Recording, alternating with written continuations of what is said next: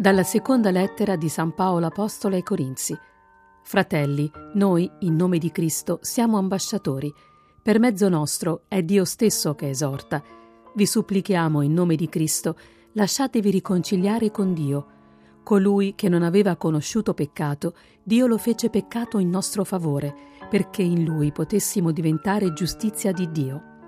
Poiché siamo suoi collaboratori, vi esortiamo a non accogliere invano la grazia di Dio Egli dice infatti, al momento favorevole ti ho esaudito e nel giorno della salvezza ti ho soccorso.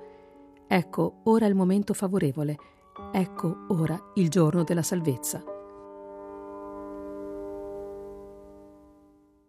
Dal Vangelo secondo Matteo.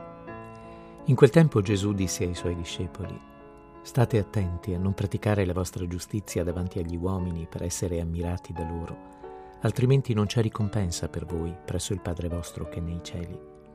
Dunque, quando fai l'elemosina, non suonare la tromba davanti a te come fanno gli ipocriti nelle sinagoghe e nelle strade per essere lodati dalla gente. In verità io vi dico, hanno già ricevuto la loro ricompensa. Invece, mentre tu fai l'elemosina, non sappi alla tua sinistra ciò che fa la tua destra, perché la tua elemosina resti nel segreto. Il Padre tuo che vede nel segreto, ti ricompenserà. E quando pregate non siate simili agli ipocriti che nelle sinagoghe e negli angoli delle piazze amano pregare stando ritti per essere visti dalla gente. In verità io vi dico, hanno già ricevuto la loro ricompensa.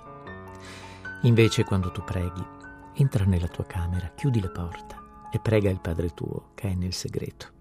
E il Padre tuo che vede nel segreto ti ricompenserà. E quando digiunate non diventate malinconici come gli ipocriti, che assumono un'aria disfatta per far vedere agli altri che digiunano. In verità io vi dico, hanno già ricevuto la loro ricompensa. Invece quando tu digiuni, profumati la testa e lavati il volto, perché la gente non veda che tu digiuni, ma solo il Padre tuo che è nel segreto.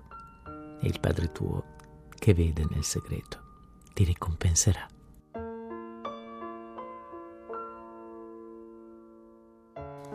La parola di Dio ci dà il giusto orientamento per vivere bene la Quaresima.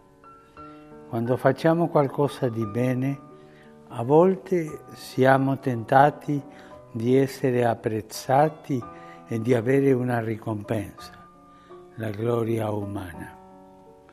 Ma si tratta di una ricompensa falsa, perché ci proietta verso quello che gli altri pensano di noi.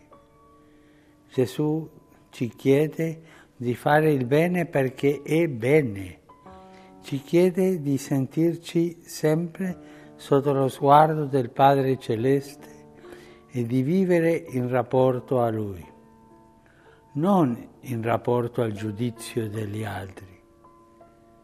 Vivere alla presenza del Padre è una gioia molto più profonda di una gloria mundana.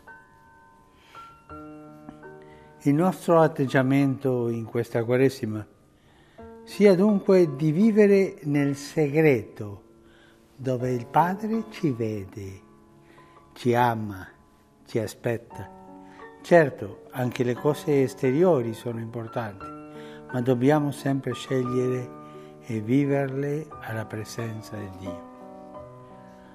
Facciamo nella preghiera, nella mortificazione e nella carità fraterna quello che possiamo, umilmente davanti a Dio. Così saremo degni della ricompensa di Dio Padre.